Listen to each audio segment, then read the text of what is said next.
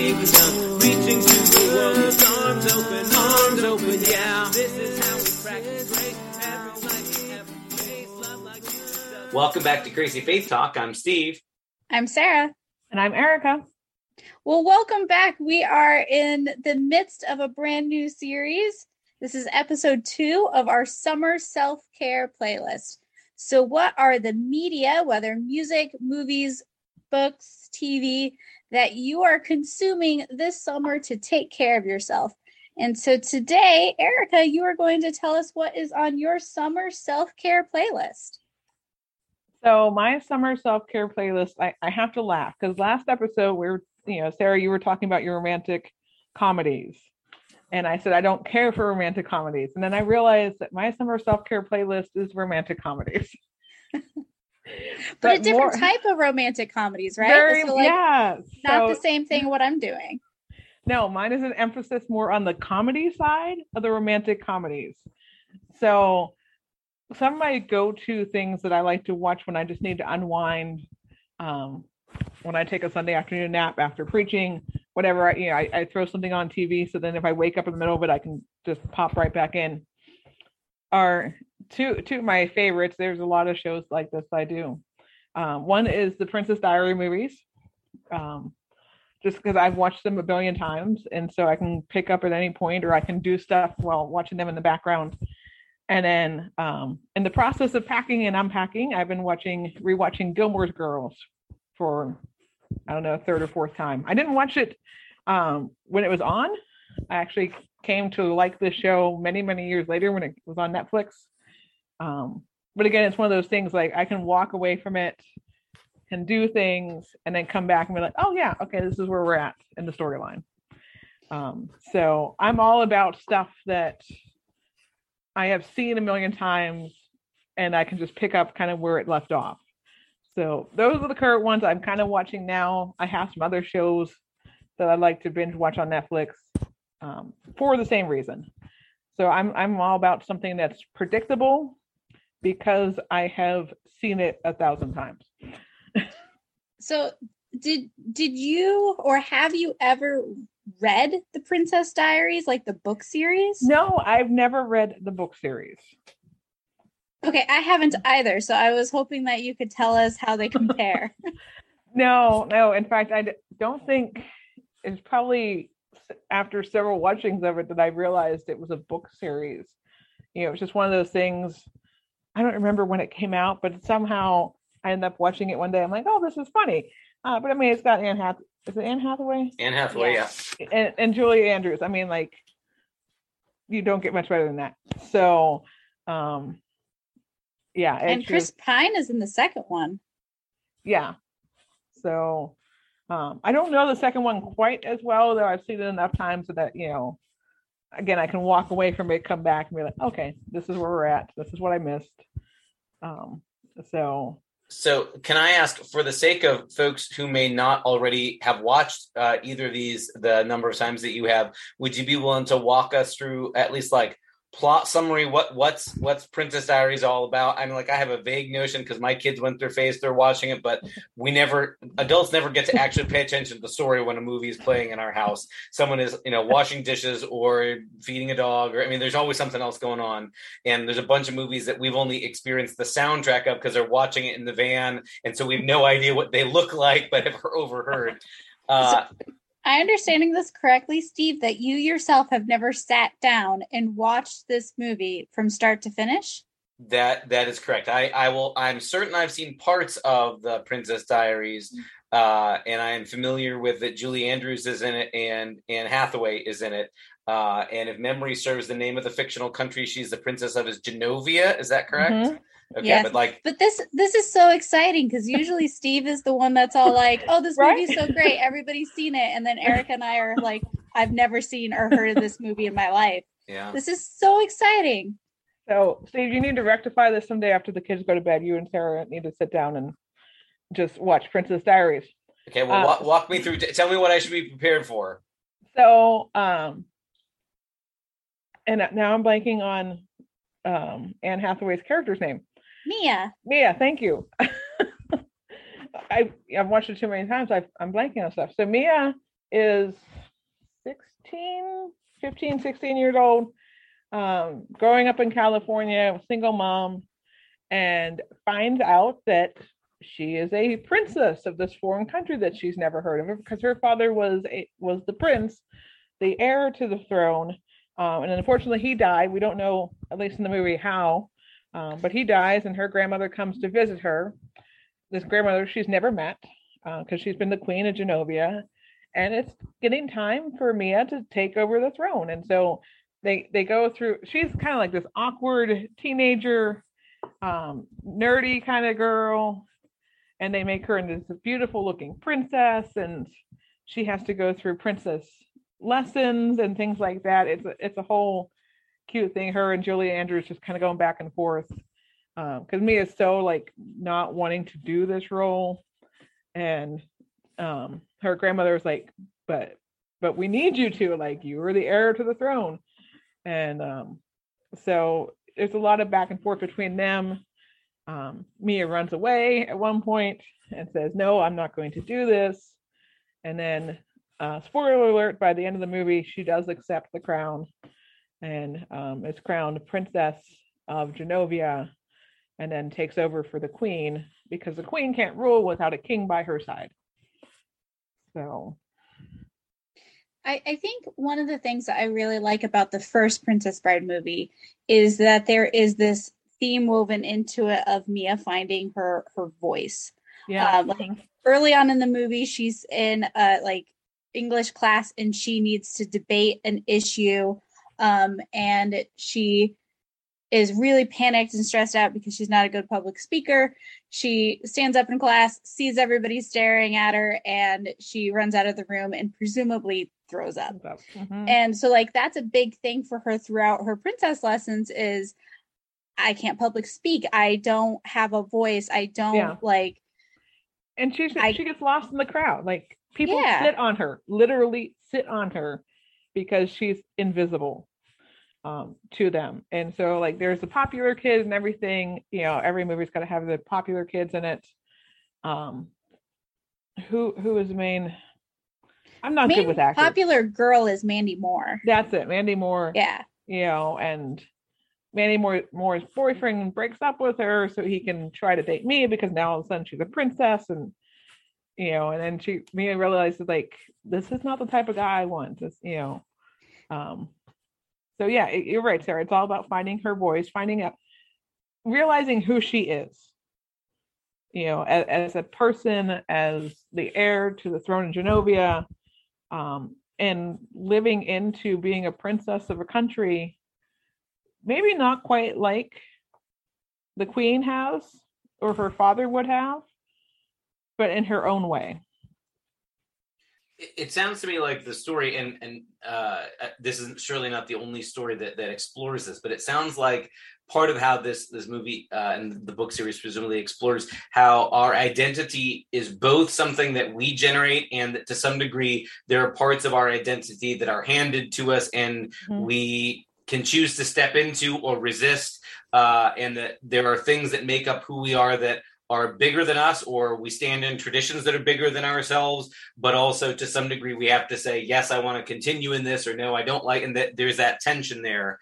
Because, um, say, unlike uh, I don't know, like applying for a job or to a college, a princess kind of like that. Yep, this this is handed to you. This is mm-hmm. your family line, uh, and that's a piece of who she is. But um, she also has to decide how she's going to princess and how she's going to bring uh, her own indiv- individuality to it. Am I hearing that right? You got it.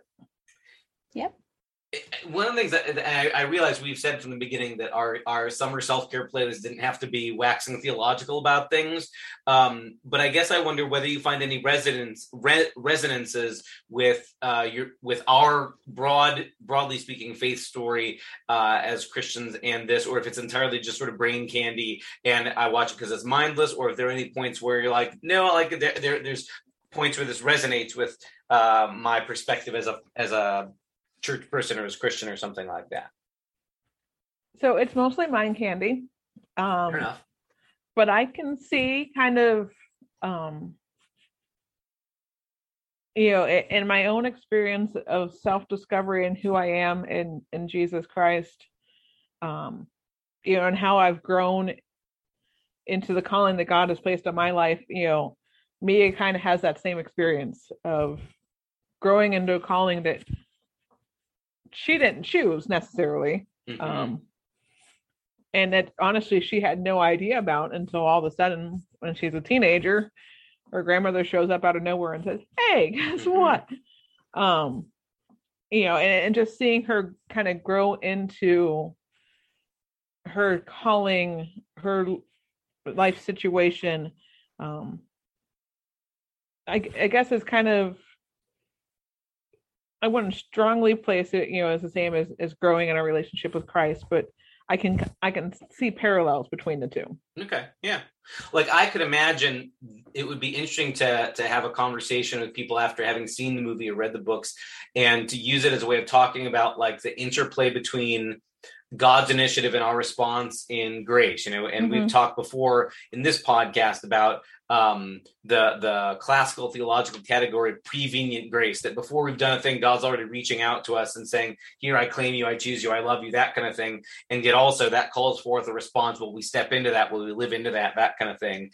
Yeah. um and that different branches of the christian family tree you know land in different places where they're more comfortable on it either emphasizing oh it's all about god it's who takes initiative or no it's all about us who take the response or whatever but that to some degree that both have to have some interplay just like in the in the movie. Mhm. you, you wouldn't have a story about a random person deciding on their own they want to be princess. You've got someone's got to tell you you are royalty. And on the other hand if they tell you you're royalty but you walk away from it that you can't you can't take the throne there either. But somehow both of those have to be together somehow. Yeah. I, I was curious too if you'd be willing to to share a little bit more about um, the TV series that you mentioned too, and if you would be willing to give like a, what what's what's the the overview or the the elevator speech on Gilmore Girls, not just plot, but because I I gather Mhm. that that's not not especially because a TV series isn't so much about the plot as much as it is the interplay of characters over a longer Mhm. arc. How would you introduce people to Gilmore Girls? So Gilmore Girls is about a mother and daughter, um, Lorelai and Rory Gilmore. Technically, they're both named Lorelai, but Rory goes by that nickname. Um, who it's it's their interactions and their relationship between one another, their interactions with Lorelai's parents, um, Rory's grandparents, who play good guys and bad guys throughout the series, depending on what's going on in the relationship. And then the small town that they live in, Stars Hollow, and their interaction with um, all the folks there. Um, there's Luke, who owns a diner, and he's he eventually becomes a lo- love interest of Lorelai's. Um, but it's just it's the interplay of this. She she starts it like an early teenage girl, like freshman, sophomore, something like that, and works through her college years and just her relationship growing up with a single mom, a father who's for the most part out of the picture. He pops in every once in a while. Um, but just basically what it was like for a daughter of a very strongly independent single mother businesswoman um, growing up in the 90s. Okay. And and if I'm remembering correctly, Lorelai, the mother, had Rory when she herself was a teenager. That's right. Yes. right. They have a Yeah, very Lorelai- short age gap between them. There are 16 years between them. Lorelai had Rory when she was 16. And so hence kind of why the father's basically out of the picture because they didn't they decided not to get married uh, because they were 16. And so, you know, Christopher and they come from um, a well-to-do aristocratic kind of family. hmm And yet, when Lorelai moves away to raise Rory on her own, they're very much live a middle class life Mm. um, with connections to you know the money and, and resources to go to private school, to go to um, an Ivy League college and things like that. But you know, for the most part, Lorelai is trying to raise Rory to be independent and not rely on on the money and the connections that she was raised with. hmm So, and it all takes place up in New England. So it's, you know, you're around that kind of not to say all New Englanders are aristocratic and snooty, but you know, it, it's that's kind of the setting. Are there a lot of people who wear scarves a lot in this show? Um, I mean, more my words. It's, just picture this being the weather where it's somehow always autumn or Eh, yeah, I mean, there, yeah, there's a fair amount of scarves. oh, it's a scarf show. I got you. One of those shows, the scarves. Gotcha. Lots of hats. Yeah. Hats, yeah. Well, it, it sounds like if it was in the '90s, there would have been a lot of decorative hats. Sure. hmm Um, so it, let me ask. Um, the there's there's clearly a difference. You know, you, you'd mentioned that there's a difference between the the genre of the romantic comedy movies, like whether the kind that Sarah you were highlighting last time, or even Princess Diaries, which as a movie is one narrative arc, and the plot is basically you know the will she Mhm. ascend the throne, or in a romantic comedy, you sort of know the plot is going to be will they or won't they get together, or more likely they're going to get together, but let's watch it unfold. Um, but my guess is a TV series is not only plotted differently, but it's less built entirely on the the tension of uh, will somebody get romantically connected because this is about a mother and daughter first. There's there's love to be sure there, but it's parental Yeah. love, it's it's family love first, and then secondarily there's other relationships in their lives. Um, how how how does that how is that different for you? How does that push different buttons, or or uh, uh, how's that how's that connect with you differently than say the the plotting of, of a romantic comedy movie that you said, eh, the, the movies I'm, I'm not a big fan. They can be kind of schmaltzy, but how is it? How does this feel different? This is more just there's a little bit more or the comedic side to it at times. I mean, it, there is some drama. There is some very serious moments um, throughout the series. Um, Rory dates a couple different guys on and off throughout the series, um, but it just I don't know. It, feels for something from the '90s like some a little bit more authentic than most Okay. TV shows. hmm Like I could see like I could see this playing out in somebody's life. Sure.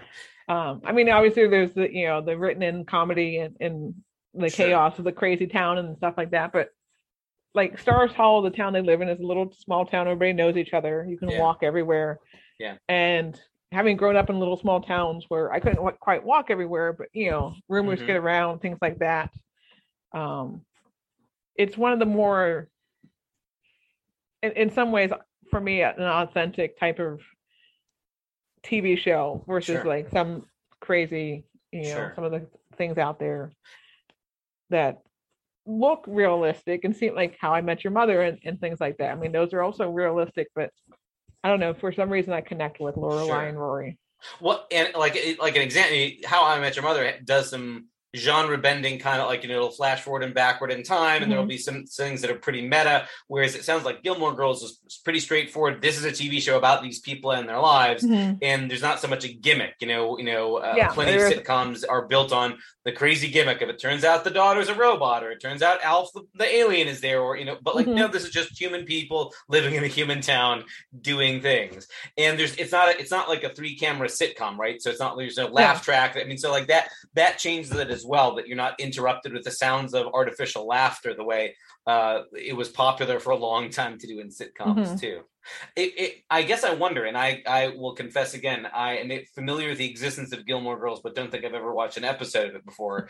Um, but it it sounds kind of like it reminds me of a Northern Exposure. Either of you have familiarity with Northern Exposure? That was on, um, I, and it was probably a late '80s show, um, and was set in this small town in uh, like Alaska, and the doctor from the big city comes and set, sets up his practice, and it's a chance to sort of meet all the you know quirky people of this small town Mhm. and fish out of water. And I mean, but like it's the interplay of these interesting characters in this town, and there were times where characters had romantic entanglements, but it was not primarily a, ro- a romance exactly. So I mean, like, sounds Yeah. like there's some similarities, but this sounds like it's the the core of this is the relationship between Lorelai and Rory. Yeah, absolutely. Hence the title Gilmore Girls and not People in Stars Hollow. Fair enough.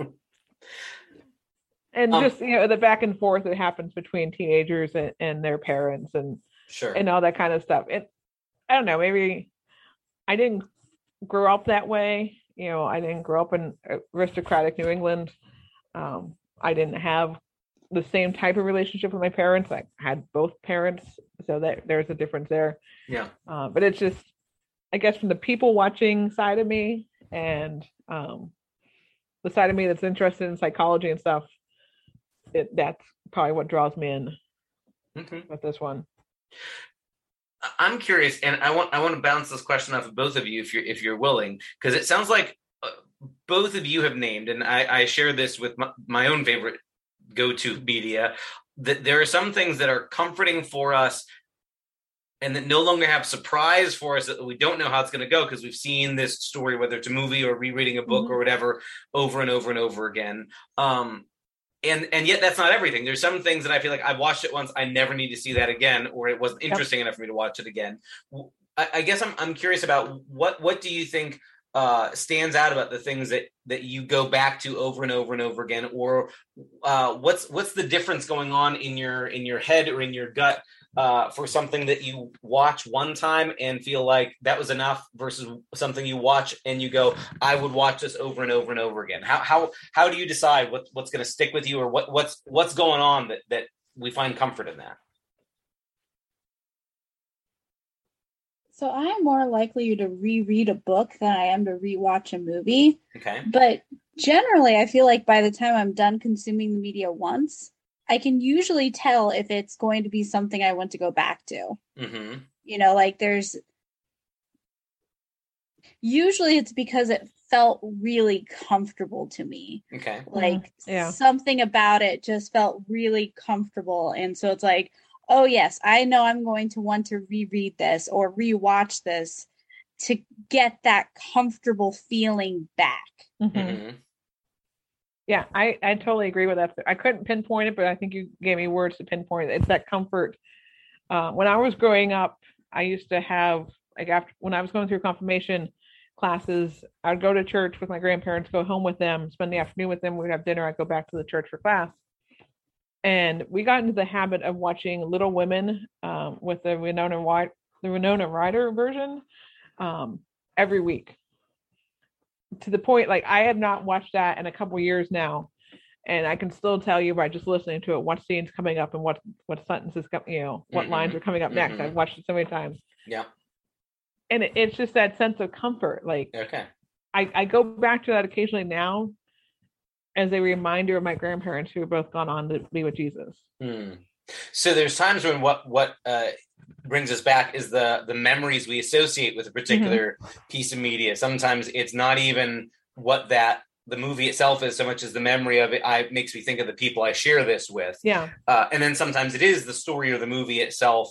Uh, I, it, it's curious because as you mentioned this, I mean, sometimes, and I get that idea of feeling comfortable with something you've seen before, and sometimes the things that give us comfort from the familiarity are soothing media by themselves. You know, like a romantic comedy is not going to be terribly controversial, not going to you know raise anybody's standard. Uh, and like for me, uh, over the years of my life, like the cl- for me, classic the movie The Princess Bride is in that category. of Man, Yeah. I could watch it Mhm. anytime, and even though I could probably recite the movie almost entirely from memory, would be happy to watch it anytime anybody wants to. But also on my list is V for Vendetta, the very violent dystopia about uh, an authoritarian English regime brought down by a vigilante who dresses like Guy Fawkes, uh, and was directed or produced by the Wachowskis, who did the the Matrix films. I mean, like it's very very different, um, and is about uh, political unrest and bringing down a, a government by blowing up buildings.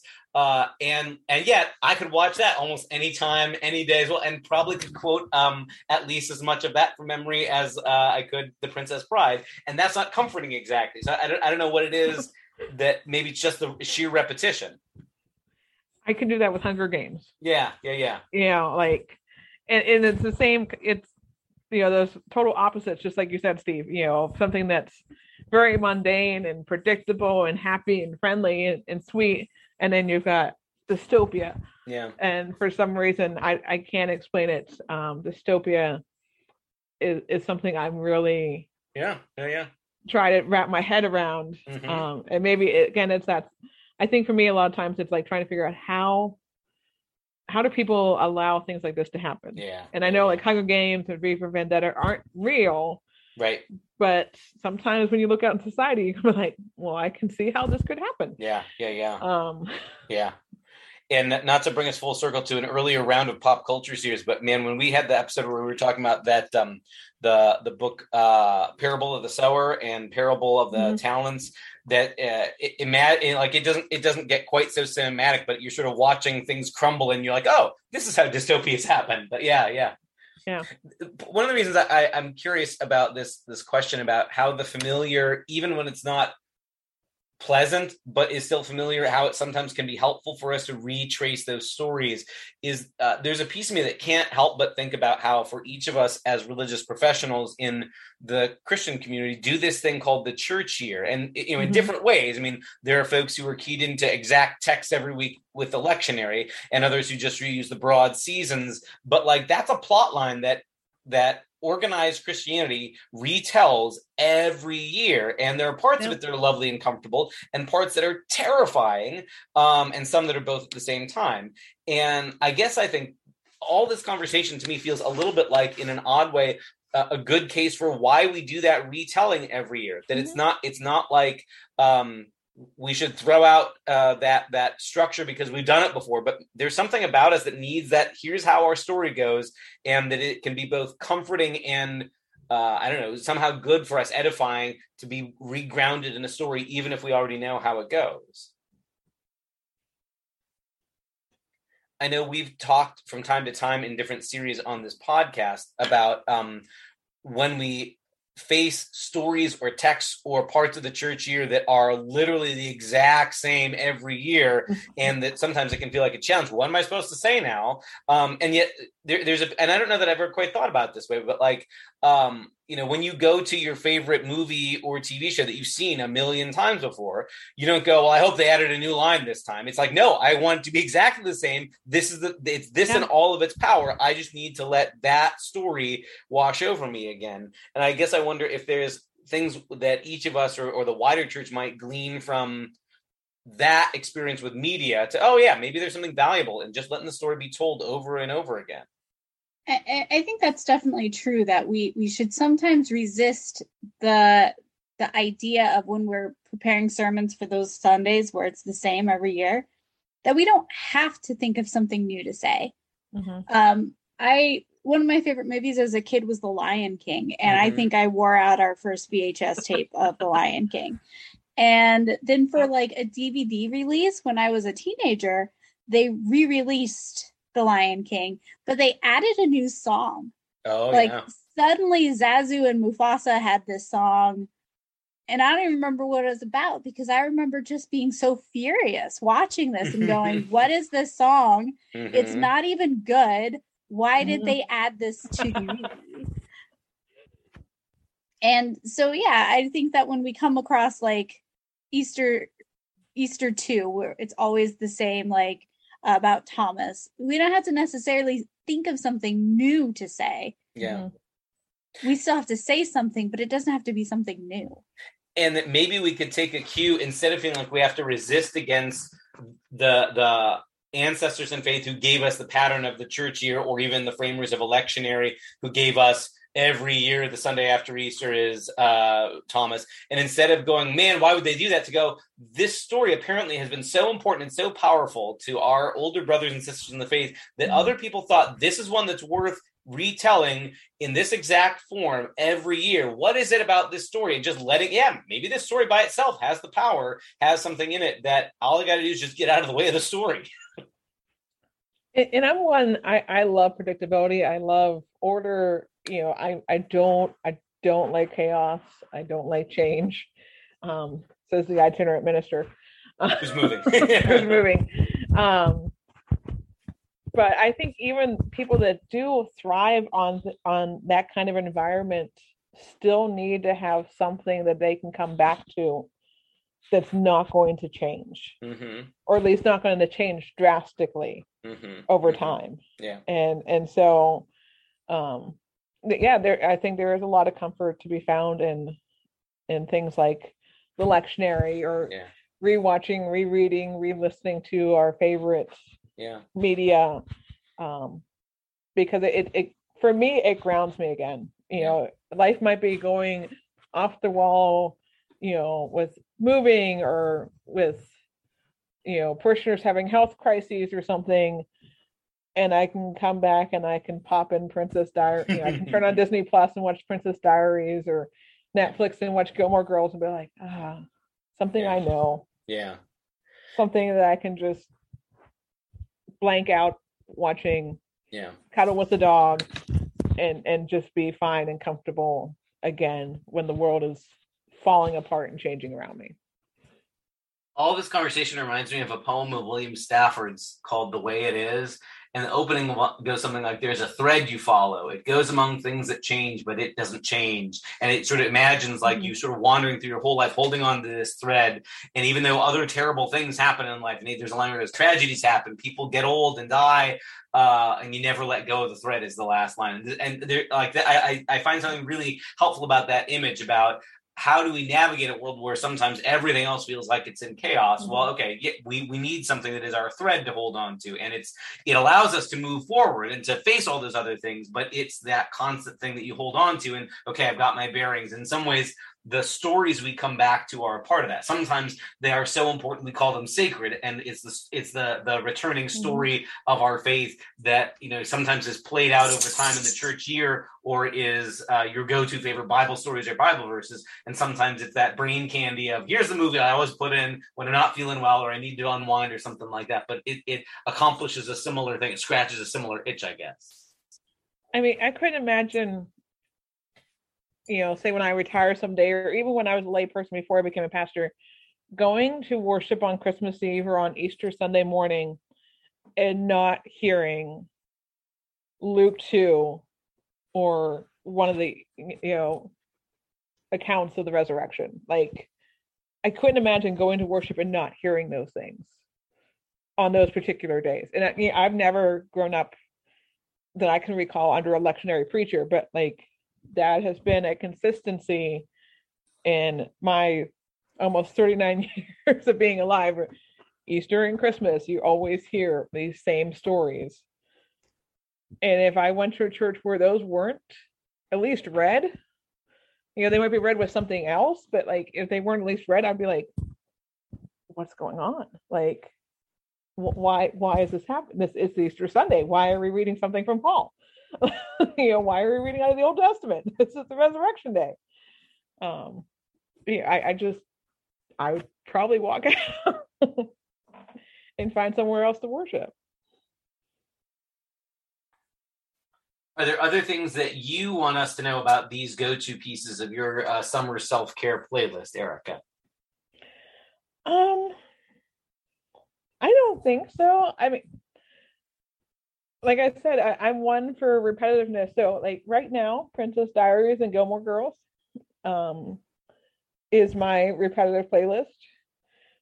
That might I might go back to other shows that I've watched a thousand times. Um, you know, when I get sick of Gilmore Girls, or when I when I finish up the the entire show, I'm like, okay, now it's time to find something else Mhm. um but yeah especially in, in the midst of what's been going on in my personal life with the move and everything um which is exciting and sad and, and all these things all at once it, it's nice to just have something that's been consistent in the midst of everything else especially as somebody who like i said i, I don't like change and god laughed when i said that. He made me an, an itinerant minister. So um yeah it's just stability. and with shows that are grounded on relations between characters watching an episode can almost be it's not like the tension of who what will happen in this episode? so much as let me check in on my friends Lorelai and and Rory and see what's going on. I mean, like it, it almost can become like uh, a a relationship or a friendship that you are watching from a distance but it's almost like they're Uh-huh. real people. When the when the show is grounded in somewhat in realism of this is something that could really happen as opposed to something that's fanciful or meta or something like that they're friends i can take with me. Yeah.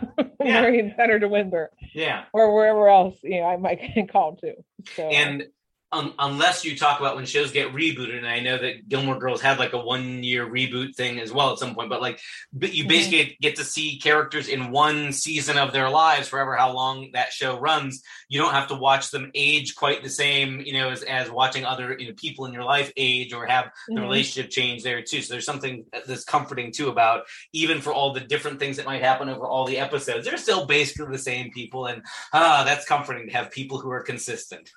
Oh, and it's it's fun to watch a show like that because it is from like the '90s, early 2000s, I think. Like I said, I didn't watch it originally, and some of the like the cell phones that they use, and the fact that they call them cell phones and not my cell Yeah. or my phone, um, you know, just some of that kind of stuff. Just like, okay, yeah, I remember those days, Yeah. you know, and it's just a little bit of nostalgia. Sure. They frequently go to the movie store to rent a movie, and Yeah. it's a you know VHS, a tape. Mhm. Mhm. Mhm. It's the little things that just makes you go, "Oh, the '90s. Yeah. Those were fun." yeah.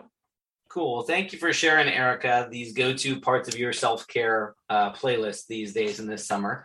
And uh, thanks for everybody who's listening. We'll uh, join you to invite you to join us next time for another round of conversation here on Crazy Faith Talk. Yeah.